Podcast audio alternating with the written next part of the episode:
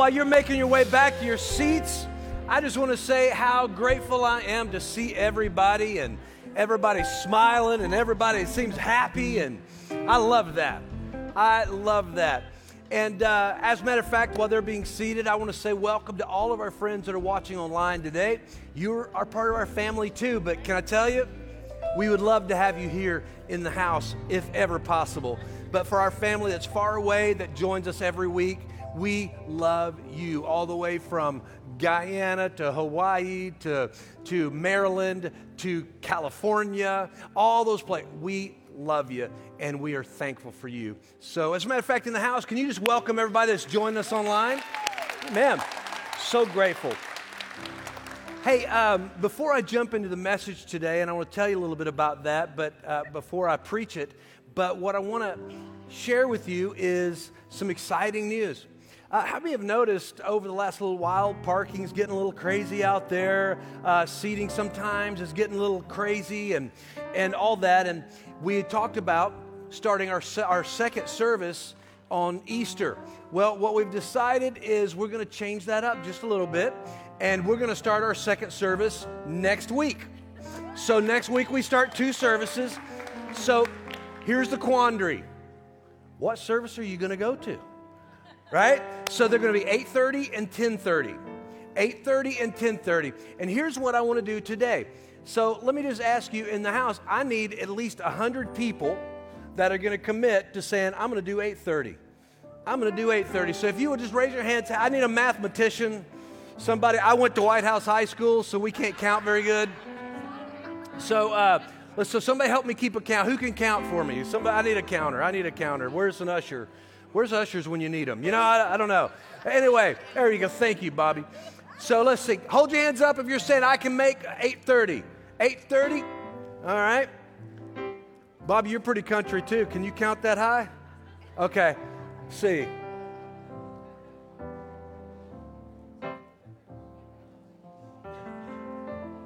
How many we seeing? Best best guess.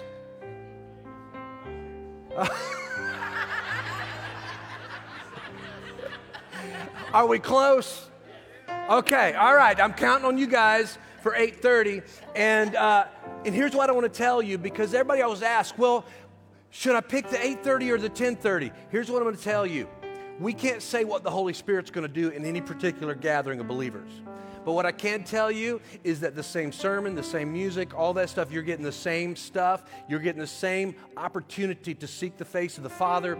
And I'm going to tell you, it's going to be amazing. We got more stuff to unfold for you as well. But come ready, come expecting. And I'm just so proud of this church and all of you for making faith and making your church attendance a priority.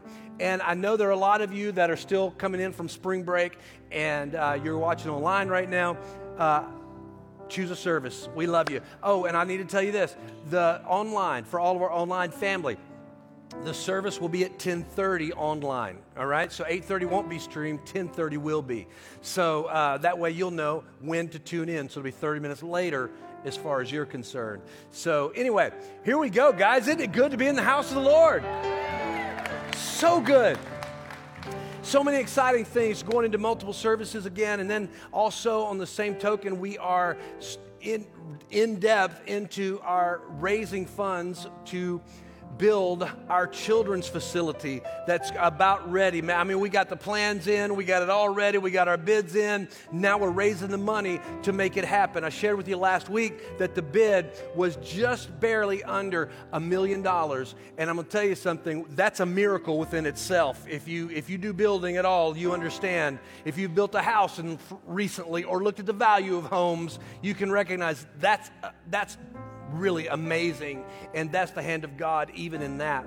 But we are hard at work and we need your help. And some of you say, well, how can I do that? You could go online, you can write a check, how, whatever works for you. Uh, online, you can simply click that uh, tab that says building fund, and it goes right in to that fund to make that all happen. And you know what? We need your help.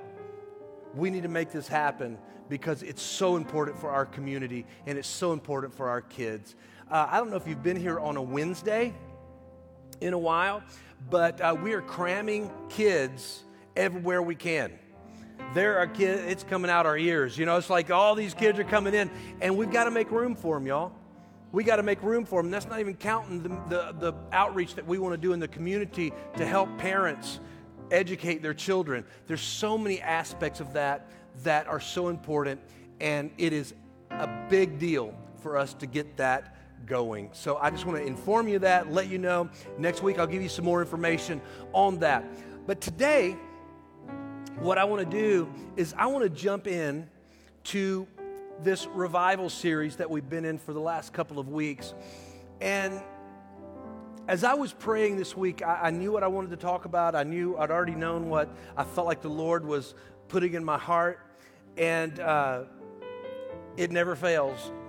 Saturday, I sat down to go back over my notes and kind of just, you know, revamp everything. And I felt the Holy Spirit saying, Yeah, we're not going to do that one. and I'm like, Really? And He laid this on my heart. And it's so powerfully important. Could you bring that water? Sorry. Y'all thought I was getting emotional. No, I was just getting choked. but God laid this on my heart because when we talk about revival, this is such a big deal. Because we live in a culture, we all know this. I'm, this, isn't, this isn't a political thing. We live in a culture that's absolutely lost its mind. We're watching a moral decline like we've never seen before we're watching so many different things that seem insane to us as believers, but yet that's what's happening around the world. And God kept bringing me back to this passage, and it's in Hebrews chapter 12. So if you would, wherever you're at, would you mind standing to your feet as we read the Word of God together? Hebrews chapter 12. And I'm just going to read two verses, verses 28 and 29. Hebrews chapter 12, verses 28 through 29. Therefore, since we are receiving a kingdom which cannot be shaken, let us have grace by which we may serve God acceptably with reverence and godly fear. I want you to remember that. With reverence and godly fear. For our God is a consuming fire. Let's pray. Father, today we thank you for your presence in the house. You've already, you're already here and you're already moving, and we're so grateful. But Father, today, as we spend these few moments digging into your word to grow, God, would you speak to our hearts? Would you convict us of the places where we're falling short? Because we want to be better. We want to be stronger. We want to be more effective for your kingdom. And we recognize we need you so desperately. And as we sow the seed of your word into the lives of your people, today, Father, I pray it will find fertile soil in each of our lives. And God, that it would bring back a harvest of good for every single one. And Lord, I pray this finally that when we leave our time together, we will leave better than when we came in. In Jesus' mighty name. Amen and amen. You can be seated. You know, revival is something that we hear a lot about, especially currently. I mean, revival is, uh, we're seeing a lot of things around the world. We're seeing awakening uh, of, of sorts that we've not seen in many, many, many years. And it's interesting to me that you have something like the Asbury uh, revival, the, all the different things that have happened all over the place. I'm just, that's just one for sake of time. There's things happening all around the world that are just so thrilling for those that are hungry and watching, have been praying for God to pour out His Spirit. And as we watch this, the one thing that we can be sure of is watching when revival hits, the one common denominator that seems to be in everything that we do is this is that when people are desperate, when people are hurting, when people don't know what to do, when hope is lost, they tend to start looking for answers. And when you start looking for answers, if there can be a light, if there can be a guide, if there can be someone that can point somebody in the right direction to where they can find hope, which we know is in Jesus Christ. That if we can be that light, if somebody can be there, it begins something that's thrilling. So, in a time when we're seeing these revivals, and then a, a, a, wonderful movie like, and whatever your opinion is of that, I loved it, so I don't really care what anybody else thinks. But anyway, that Jesus Revolution was a beautiful movie, and it was powerful, and it awakened something.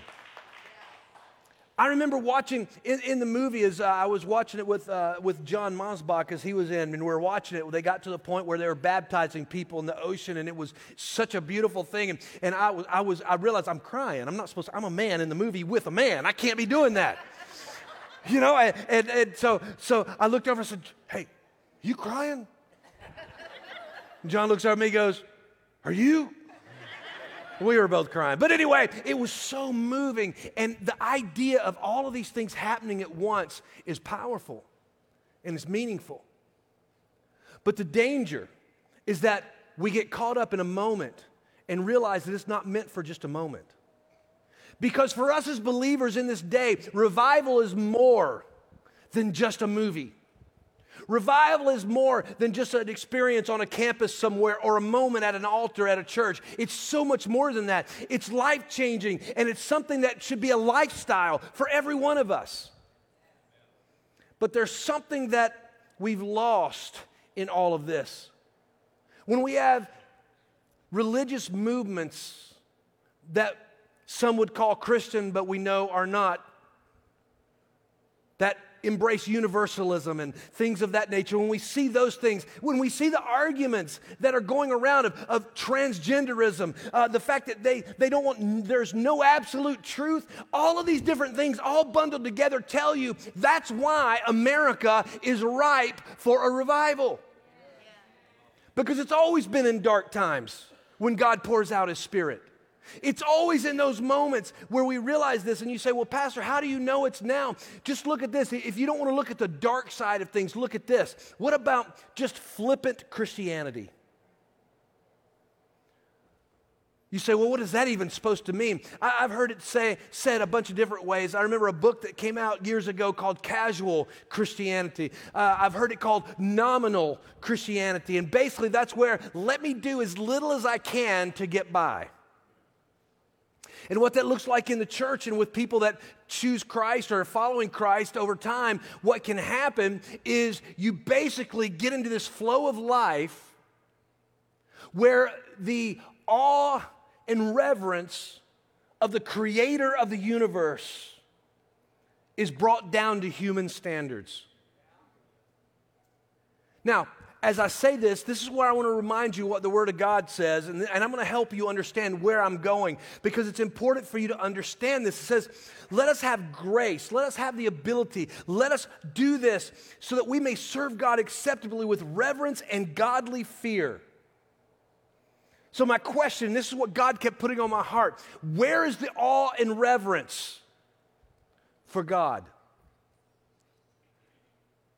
And when we ask ourselves this, and I'll ask you, let me jump to the end and then we'll jump back to the beginning. Because this is a place of repentance. If you want God to change your life, if you want God to ignite something in your life, you've got to take your eyes off of everything else, off of every other person, those people that hurt you, those people that have betrayed you, the things that you don't like. Well, I don't go to church because church people are there. Well, then you're just being stupid because people are everywhere no matter where you go. And I'm going to tell you something if I'm going to throw in with somebody, at least I can say I can throw in with people that say, I choose to be in the house of God. We may be a lot different on a lot of different things, but at least we know who God is and who I serve, right? So I, I don't understand those concepts. Because when I came to Jesus in my adult life, what I realized is I had turned my back on the church because I didn't like the people in the church. Come on, anybody like that? Has anybody ever experienced that? It's not that I didn't like God. It's not that I didn't believe in God. It was that point in my life where I had just seen hypocrisy. I had seen all those things, and I said, I'm just sick of it. I don't want to be around those people anymore. Without understanding that when you turn that mirror or you look you turn that glass into a mirror and look at yourself that you're just right along with them. And one day god found me and i remembered something that my father had taught me a long time ago. He said this over and over. He said clay you have to find your jesus. You need more than just my jesus. And by that what he meant he says, You got to start finding Jesus for yourself. And I remember digging into that and trying to understand what he meant by that and, and turning it over in my heart and praying through those things, even as I was uh, trying to find my way back to God. And I'll, I'll never forget that moment of realizing I had turned my back on the gathering of believers because I had my eyes focused on who was in the house instead of whose house it was. So, what we do is we begin to take Christ, we begin to take God, and we begin to take the Holy Spirit, and we begin to relegate Him to just something that's just normal in our lives, and it's just down here and it's equal. And it's not. We are not or never will be equal to who God is and His authority and what He does in our lives. We will never be that. So we have to realize there is something to be talked about here, and there's some realizations that have to come in all of our lives, every one of our lives. Is where is that? I want to start with a key thought. I've only got two for you today. The first key thought is simply this the fear of the Lord is not grasped by the mind, but imprinted on our hearts. I taught some of these points uh, uh, uh, last year in one of our Wednesday nights. The fear of the Lord is not grasped by the mind, but imprinted on our hearts. How can I explain that? We need to revisit this fear of God in awed reverence. We need to revisit this and understand it. And there's a scripture in Leviticus 10, verse 3, that explains it well when it says, By those who come near me, I must be considered holy. I must be regarded as holy, and before all the people must be glorified. I want you to read that. By those who come near me, I must be regarded as holy. Are you regarding God as holy in every aspect of your life? In your relationships, are you regarding God as holy? In your commitment, are you regarding God as holy? In your finances, are you regarding God as holy? In your perception of who God is, are you regarding God as holy? See, Grant Ross was talking about those shirts that always said, you know, Jesus is my homie. I hate those shirts. He could say he's okay with them. I hate them. Righteously, bestow. And you say, why? Because he's not your homie. He's God Almighty.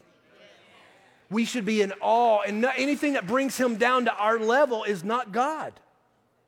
And that's what I want you to see. And, and part of it is say, but yeah, but I like referring to him that way. It makes me feel better. That's all good and fine. But listen, when you relegate God down to your level, you are limiting who he's ever going to be in your life. And when I read scripture and I talk about outpouring and I begin to study through these things, what I re- realize is this if he says, I must be regarded as holy, and before all the people, I must be glorified, I got to change some things because I've got to get this right. And let me tell you this the Lord never comes where He's not reverenced. You see, when you come into this house and you feel the presence of God, one of the common things that I hear so much about this church is when people come in to onto the property, when they walk through those doors, they just feel the presence of God. They just feel like, and maybe it's like, I just feel like this is home, or, or I just feel, they feel something different. Let me tell you, that's not by accident. It's because He's reverenced in this place.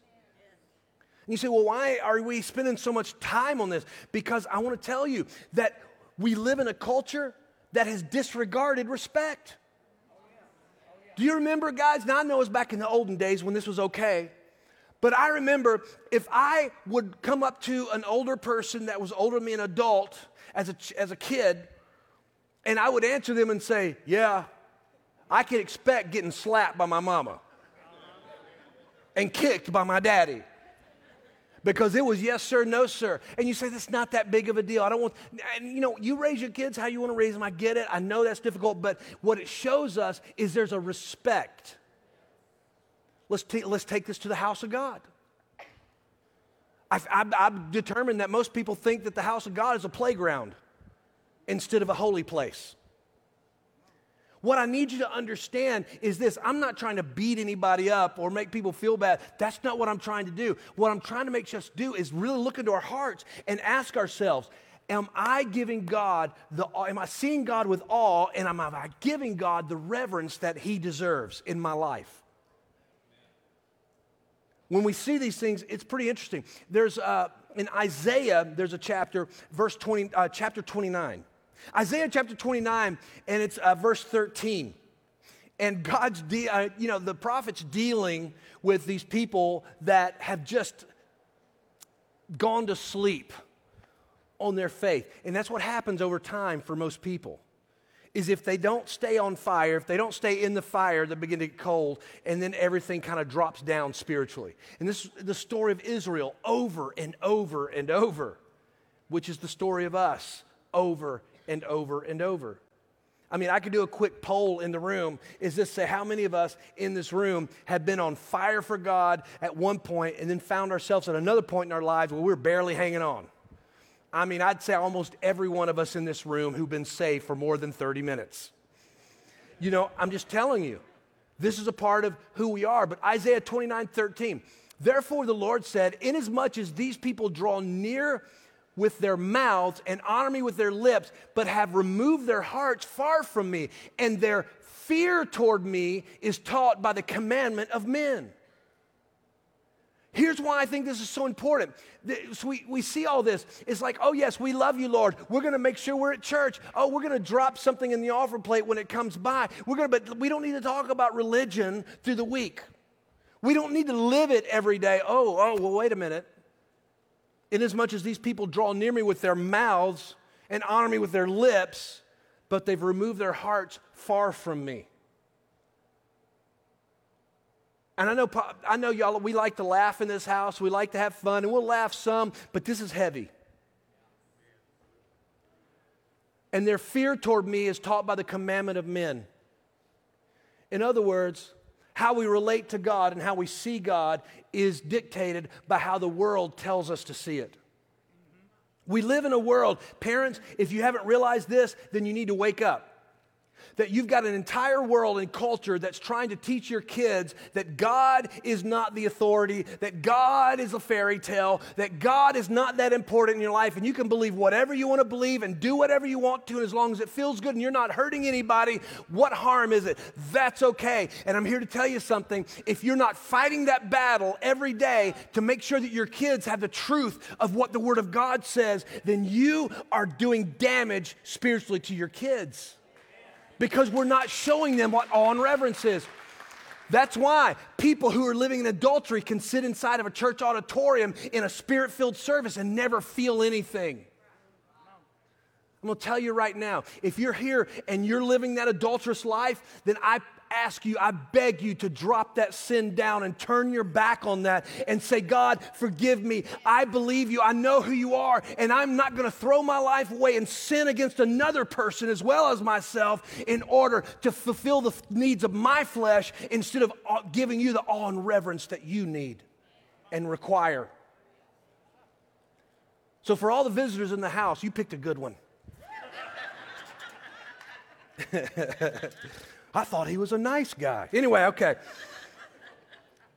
So that's the Old Testament, and they're dealing with this. And we see that word in Hebrew is the yare, to fear, to respect, to show reverence. That's what that word fear means in that respect. And then we can go all the way to the New Testament in the book of Romans. We can go to the book of Romans in chapter 1, verses 20 through 23, and I'm going to focus on one, but for since the creation of the world, his visible attributes are clearly seen, being understood by the things that are made, even his eternal power and Godhead, so that they are without excuse. Because although they knew God, they did not glorify him as God, nor were thankful, but became futile in their thoughts, and their foolish hearts were darkened. Verse 22 Professing to be wise, they became fools Sounds very common today. And changed the glory of the incorruptible God into an image made like corruptible man, and birds, and four footed animals, and creeping things. I think what's important for us to see in this is that's what happens, and that's what man wants to do. The enemy's plan is to get you to lower your standard. To say, well, you know what? I, am not sure that that's what the Bible meant. Can I tell you something? Yeah, I agree. There's a lot of gray area in the Word of God. There's a lot of places we have to walk out with discernment. But there's some, and generally it's all the things that everybody says, oh, I don't know about that. It's pretty black and white. And I look at these things and I realize this oh, so what we need to make sure is that these people, although they knew God, they didn't glorify Him as God. In other words, I know of God. Oh, I've, I've, I've heard of Jesus. I go to church every now and then. I think of God every now and then, you know, and when I'm really sick or when something's really bad and I need to cry out to Him. We know of God, but we don't worship Him as God. You say, well, what does that mean? It simply means this is that God is God, Almighty. The God that loved you so much that He knew your life before you were ever born. He knew the struggles that you would fight. He knew that you would get lost on your own. That there was no way for you to find salvation without His interaction. And He sent His Son. We all know this. He sent His Son to die for your sins. The big fancy word is for the propitiation. And all I'm telling you is today, he says, He gave His Son to die for your sins that you could have eternal life. And when I look at that, you think, wow, even that by itself should be enough that we treat God with the respect that He deserves. But He didn't stop there. He not only gave his son, he raised his son back up, and as he was ascending to heaven, his son released the third person in the Trinity, the Holy Spirit, to be with us, to walk with us, to help us along the way, to empower us to do what we can't do on our own, to survive these situations. He loved us so much, he's given us this. And we're not going to treat him as God? You see, I've, I've been and I know I, I, I was afraid this was going to happen because I'll start just talking instead of going for my notes. I'm trying to be careful because here's here's the problem that I see is like I've been in services, I've been in environments, not just services, but where people have been prayed for and they were healed miraculously. And I'm not talking about something you can't see. I'm talking about a creative miracle in front of my eyes. I have seen drug addicts who are set free from bondage and were never ever the same. I have seen marriages that were off track and God touched, and I watched families change in the name of Jesus. And I'm going to tell you the one common denominator was when we see God coming into our situation, we see God through those eyes. I'm desperate. I need God to change something. I need a God that's not my equal. I need a God who's God. And the problem is when we relegate God down to our side, when down to our level, and when all hell breaks loose in your life, and it will. And when it does, where are you going to turn? To your equal? We need God to be elevated to the place where He should be elevated, and that's above all things, right? I mean, you say, well, this, I just want you to grab a hold of this to understand. And I think it's important in verse 21 because although they knew God, they did not glorify Him as God, nor were they thankful. Every time I start praying, my first part of my prayer is almost always God, I am so grateful that you would even bother with me. Because I, I, don't know what your story is, but I can tell you this I didn't deserve God dragging me up out of what I was in. Amen. I didn't deserve it, I didn't earn it. He loved me enough that He took me right where I was and was good enough to me that He didn't leave me like I was, but made me better along the way and taught me and opened doors for me. And as long as I obeyed Him, as long as I lived my life the way He dictated, He opened doors that no man could open and no man could shut. That's the God we serve. Sometimes we forget we need that awe and respect. And I want to tell you, when we talk about fear, I know we say, well, fear in, in that terminology, I want you to understand fear is a positive, not a negative. And you say, well, I don't understand that because, well, basically, there's the spirit of fear and there's the fear of God. The spirit of fear is what the enemy uses. God is not a, he does not bring that fear. When we talk about fear of God, it's an awe and reverence of God. It's a respecting God for who he is. You know, you know, Grant Ross, we were, we were raised very much the same in a lot of, lot of ways. We had uh, very bold fathers in our lives. He still does. He's blessed to still have his father. And I can tell you this the one thing that I was not going to do was disrespect my father, especially in front of somebody. Because, Grant Ross, what would happen if you did that? Wake up next week. Wake up next week. it's about right. See, because we grew up in the time when they had something called a woodshed. Y'all, y'all country people, y'all know what I'm talking about, right? I'm pretty sure there wasn't no wood in there. And my dad, but what was hanging on that wall was my, my dad always said, Here's your grandpa's old leather belt that he whipped me with, and this is what I'm gonna whip you with. So we learned real quick I'm not gonna disrespect God. I mean, I'm not gonna disrespect my dad. So, how is it that we disrespect God? You say, How do I disrespect God? When we don't see Him with the awe that we should, when we don't reverence Him. Have you ever noticed in modern church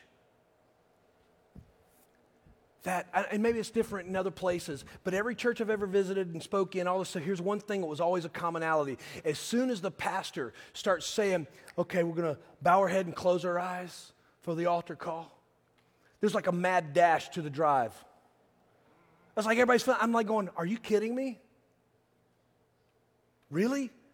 In the most holiest of moments, we're to do, we want to beat somebody else to the restaurant or make sure we get in the first of the line to get out of the church parking lot. And I'm not, I'm just using this as an illustration, but think about it for a moment. If God's present in this room, why do we want to rush away? If we have a correct awe, I'm going to tell you something. If we really believe that Jesus was here in person, you know what I'm saying? If he was here in person, none of us would leave. If Jesus was up here in a robe and he's standing here, you would all be going, I ain't going nowhere. But the problem is, he really is here. So I think the point that I want to make through this is just coming to the place where we understand what we're talking about. And, and let me take you into just a quick story in uh, the book of uh, Haggai. And for sake of, I just want to tell you the story. In Haggai's time, what happened is they had turned away from God, they got lackadaisical, they got casual with their faith, so to speak. And there were issues scattered through their life. And there's three of the issues I just want to share with you because I think it may speak something to your life as well. The first thing they did was they tried to reduce God to human standards. We've already talked about that. And we do that inadvertently, I believe. I don't believe anybody goes into it saying, you know what, God's not that great. I'm just going to bring him down here. I don't think it happens. I think over time, we begin to get so busy with everything, and it just kind of slowly comes to that place. And you know what really happens after that? It slowly drops even further to where God doesn't matter as much as he used to. But they tried to reduce God to human standards. Number two, they made no effort to glorify God. I'm going to tell you something. I always laugh. When we come together as believers, I, I, I see people all the time. Well, I would worship God if they would play songs I like. You know, the Holy Spirit would just fall in the house if they'd do an old hymn every now and then. And you know what? I've always told people this. It's like, you know what? I have my favorite songs too. I'm old.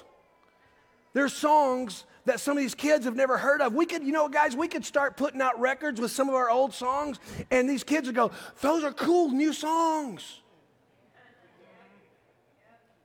But what I also know is this is that what song is played should not dictate how or how intensely I worship God.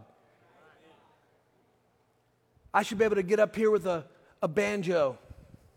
Well, maybe not a banjo.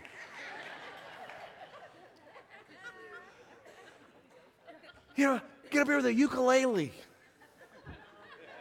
Eh, not really. Whatever. But say, who cares? But if we're gathering in the name of God, what does it matter? Because we need to worship Him. And this is what the Israel was, Israel was doing at the time. They made no effort to glorify God. And number three, they lived selfishly. Does that sound common? Selfishly. Play the song I want. Have the service times when I want them. Do it this way, do it that way. That's what I want. And then we just look at our world. We live in such a narcissistic world right now that it's selfie world instead of the other people world. Do y'all remember back years ago when we were a kid, if people took pictures of themselves, we thought they were weird. Y'all remember that? It's just funny. I'm not, kids, I mean, I know it's not your fault. But I look at this it's, it's crazy to me. It's like we, we see these things and we develop a selfish culture and a selfish thing. We live this way.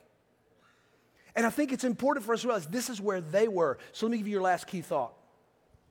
Here they were, and this is what I want you to learn. When you honor God with your lips but not your life, you're in danger of having your heart hardened to the things that displease God. This is what happened to them.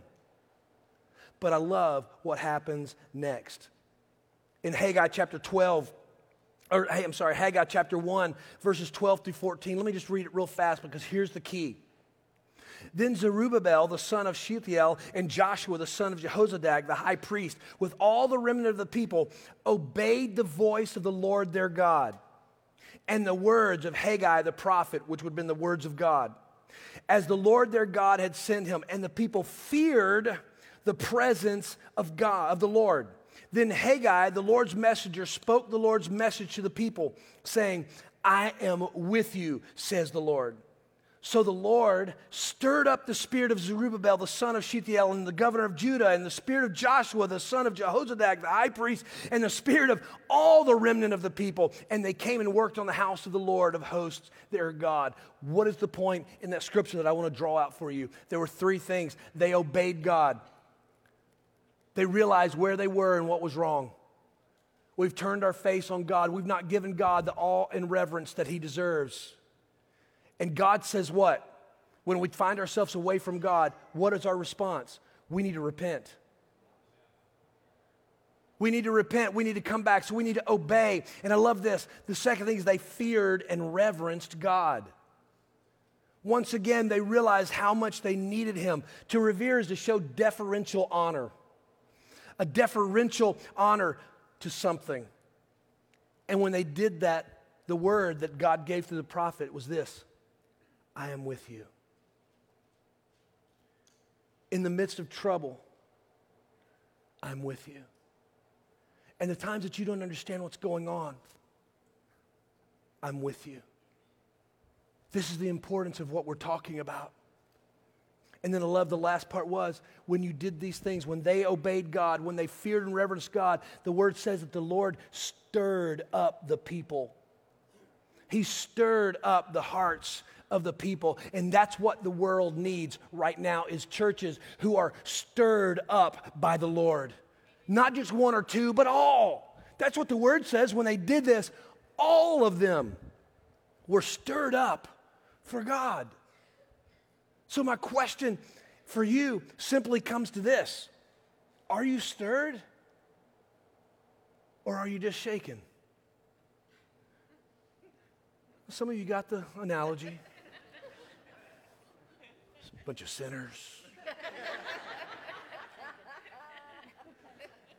No, but what I want you to see is this is yes, this world is shaken. And the Bible talks about this. All that's shaken is going to be shaken. That's what's going on in our world right now. My question have you been shaken but you've not allowed God to stir you up. Listen, we don't live in a time where we can afford to sit back and live like we've always lived. This is a day that we need to make sure that we're living the way God intends for us to live. I love this in the New Testament. I love when these things were applied. You see the it's a formula you see all through the word in Acts chapter 9 verse 31 last verse I'll share with you. Then the churches throughout all Judea, Galilee and Samaria had peace and were edified and walking in the fear of the Lord. And walking in the reverence of the Lord. I just want you to grab this in your heart. They were walking with the awe of the Lord in their hearts. And in the comfort of the Holy Spirit, they were multiplied. What if the people that you love so much that you know need Jesus? The one thing that you need to do to help them experience salvation or restoration is for you to put God back where He needs to be in your life. Because it says here, when they were walking in the fear of the Lord, it says they were multiplied. And that's what God wants to do. He wants to multiply our lives. What is the fear of God? It's an attitude of deep respect and a response of reverence and wonder. Reverence and wonder. If we will but obey and reverence the Lord. Wow. Doesn't sound like rocket science, does it? But let me ask you a question. How many of you are ready for an outpouring of the Holy Spirit? How many of you are saying, God, I, I, I desire this. I know we need it. Our world needs it. Then what do we do? What's the step? We obey God, we reverence God, and He'll stir up our spirits. We respect God for who He is. And I'm going to tell you something this is a big deal. How can we have revival if we've not treated the things that God says is holy? If we've treated them as they're not holy? If we've casually came into the house of God, if we're casual about how we spend our time with God, if we're casual about those things, do we really think that pleases God? Is it enough? I don't know about you. I don't want standard, nominal, casual Christianity.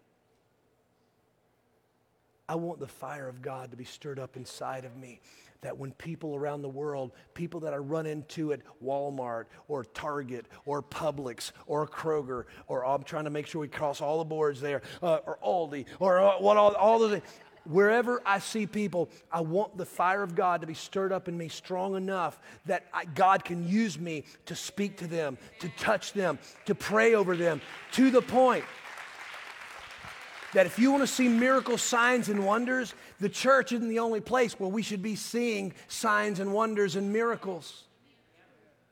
You want to see a revival? You let somebody get healed in the middle of Aldi's, right? That'd be kind of fun, right? Uh, but I'm just saying, God will stir us up. And here's what I want to do to close I want you all just to bow your head.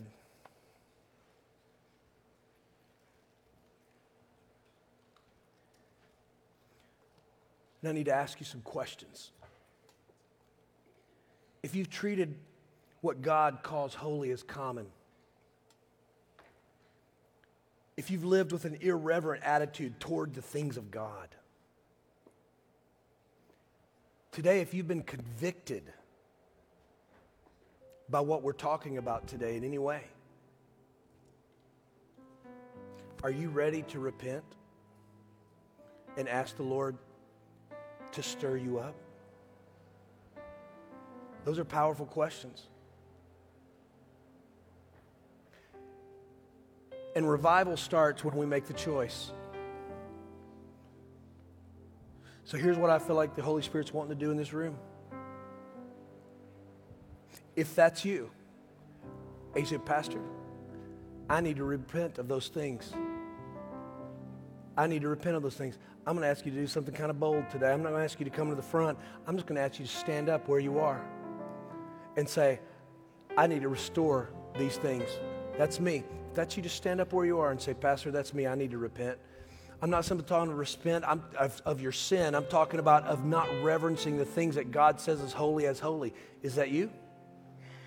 Yeah, they're standing. Who else? Yeah. Yeah.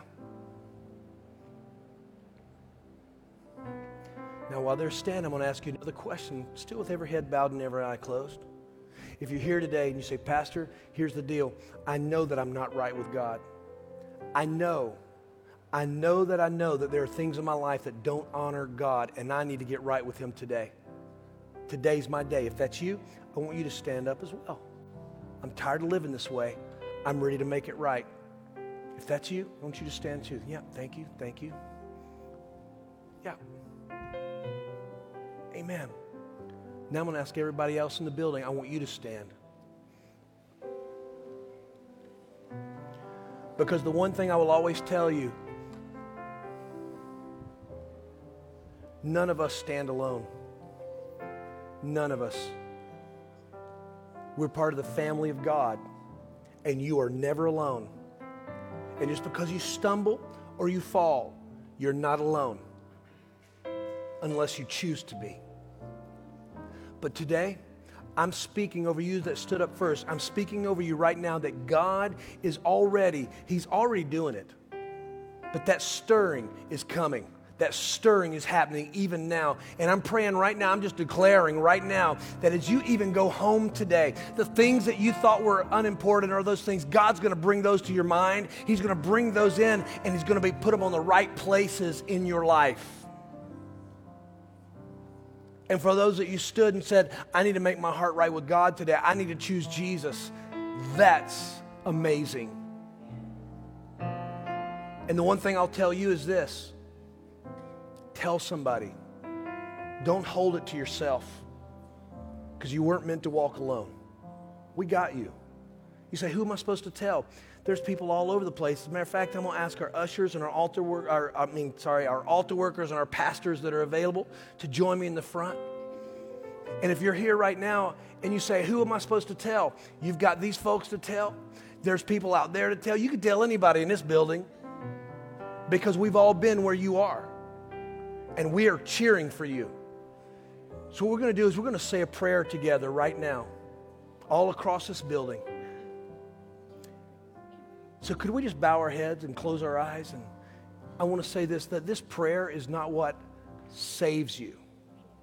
This is a continuation of what God's word says because the fact that God drew you was the starting place. The place where you recognized, I need to change some things. That was that place. We're confirming it together as a family. So there's a simple prayer that we're going to pray together. Dear Jesus, I'm sorry. Forgive me of my sin. Come into my heart and make me new. I receive you, Jesus, as my Savior right now. I repent of my sin and I turn away from my past. Today I'm forgiven and I'm a new creation. In the name of Jesus, I pray. Amen. Amen. Can you get.